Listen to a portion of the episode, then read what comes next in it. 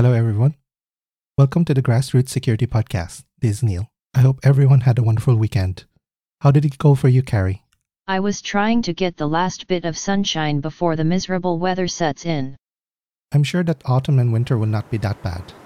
Wishful thinking. Have you been living in another country all this time? Okay, okay, I get your point. We will see what this year brings. As usual, with the disclaimer, the opinions here are my own, and relying on any information from this podcast is at your own risk. Now, on with the show. Last week, the New Zealand stock market was hit by cyber attacks for four consecutive days from Tuesday to Friday.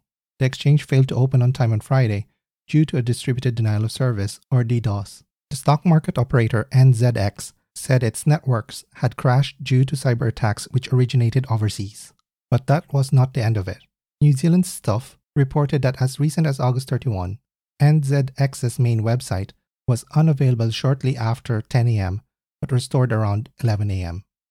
The usual procedure with NZX is that they publish company announcements from 8:30 a.m. and the markets are in an inquired state wherein orders cannot be entered, deleted or amended. Then at 9 a.m., the market enters a pre-open session where traders can do anything except trade. Then at 10 a.m., the market opens for regular trading. The main website was not necessary for trading, but was important for information purposes. But last week's issue had a different outcome. The NZX stock market had to be closed for trading, and they referred to the reason as to maintain market integrity. They could not release company announcements, and we know that the markets trade based on information affecting share prices.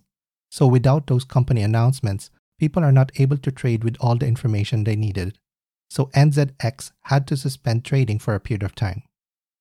Akamai also had a blog entry last August 17 which they updated on the 24th, wherein they mentioned they have been tracking attacks from the Armada Collective and Fancy Bear actors. And these actors are sending ransom letters to various organizations in the financial, travel, and e commerce industries. Now, we do not know if the recent NZX attacks are related to the Armada Collective or Fancy Bear actors. What is a distributed denial of service? We will start with a denial of service or DOS. It is what it says on the tin a DOS prevents a legitimate user from accessing a service, thus, they are being denied the service either in full or in part. This is an attack against one of the pillars of information security, which is availability. The other two are confidentiality and integrity, though others may add to those pillars. A distributed denial of service is basically a denial of service, but the attack is coming from multiple sources, therefore distributed. If you remember some years ago, the Mirai botnet launched attacks in 2016 against multiple sites ranging from a security journalist's website to the DynDNS cyber attack, which impacted a portion of the domain name system or DNS ecosystem, as DynDNS have multiple customers from PayPal to Amazon. The Mirai botnet used unsecured Internet of Things or IoT devices, which included security cameras and digital video recorders that were connected to the internet and those in the Mirai controlled devices started sending requests to the target websites. Did you know that Mirai stands for future in Japanese? Thanks for that, Carrie. Denial of service attacks try to consume resources of those services so they are unavailable to the legitimate users. This includes using network bandwidth and computing resources like memory, CPU, and storage. An analogy for a denial of service I will use is let's say you want to do your groceries and you live in LA. If you try to do your groceries on a Friday evening after work, you will encounter severe traffic even if your grocery store is just 10 miles or 16 kilometers away. This is because your path going to your destination is clogged by other vehicles who are not going to do groceries but are still in the way. This is because the motorway or the roads have a limited number of vehicles it can handle at any given time. This is the equivalent of your network bandwidth. The more vehicles on the road, the slower it will move. And then, when you reach your grocery store or supermarket, you will then see a lot of shoppers. Some are there to buy, and some are just there to browse. And with the pandemic, the grocery stores may even limit how many can get in at any given time. Other issues is that the grocery store may run out of products like toilet paper and bread, or the queue to the checkout line may be longer than usual, so service slows down. For a number of these cases, the service is not running as it should be, or you're even denied the service or product that you needed. The equivalent of the distributed denial of service is that if people from other counties like Ventura and Orange County are going to do their shopping to the same grocery store that you're going to, they should really be shopping more locally, but for some reason decided to go to your grocery store. There must be a huge sale of toilet paper. So what can we do? New Zealand's National Cybersecurity Centre, or NCSC, also released a general security advisory on the ongoing campaign of denial of service attacks affecting New Zealand entities. In that advisory, they specified steps an organization can take in relation to a denial of service. I've placed a link in the description to this advisory. I would mention a number of them on this podcast as they are fundamental. Focusing first on the preparation. 1. Identify your necessary services versus nice to have services. This will help determine what you will be focusing on and maintain during a denial of service attack. 2. Work with your service provider on what their capabilities are on a denial of service attack prevention and mitigation. Up to what point can they withstand a denial of service attack? What point will they notify you of an attack? Will they cut off access to your service in the event of an attack? What will it cost? 3.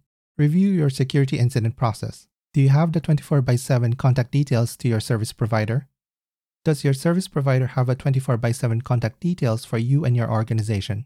Are there backup contact methods in the event that normal communication channels fail? For example, you need to have mobile communications in the event your company's telephone system goes down, especially with a lot of companies moving to voice over the internet. And what are your processes when you do get a denial of service? Will you disable the nice to have services? At what point will you disable your services or go to a static version of your website? And four, as mentioned earlier, have a static version of your website that requires minimal bandwidth and application processing to facilitate continuity of services. This may also be needed in the event you need to put out an announcement on what's happening. Then, on the protection side, 1. Ensure you protect your organization's domain names. Make sure they are registered locked. That is, an attacker will not be able to transfer the domain name easily, and that the contact details are correct. Wherever your domain name system or DNS servers are located, ensure the service provider is able to handle a denial of service attack on those DNS servers. Without DNS, your services may not be accessible. 2. Segment or partition your different services. You may need to separate your critical business services, like email, from the other online services that are often a target of denial of service, like your web services. 3. Consider putting services that are prone to attacks to a hosting provider or multiple providers that have sufficient redundancy and high bandwidth to be able to handle the denial of service. And four, consider a content delivery network or CDN. If you are using a CDN, do not disclose the IP address of your source or origin web server and ensure that only the CDN can access the web server and that it is not open to everyone. And now, the key steps when you are in the middle of a denial of service. 1. Follow your incident process and collaborate with your service provider and implement the response actions. 2. Disable functionality or content that are often targeted, like search and other dynamic content, because they require your web application to process those requests. And 3. You may need to put up your static website to inform customers of what's going on.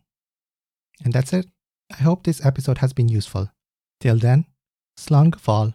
Have a good week. Take care and keep safe.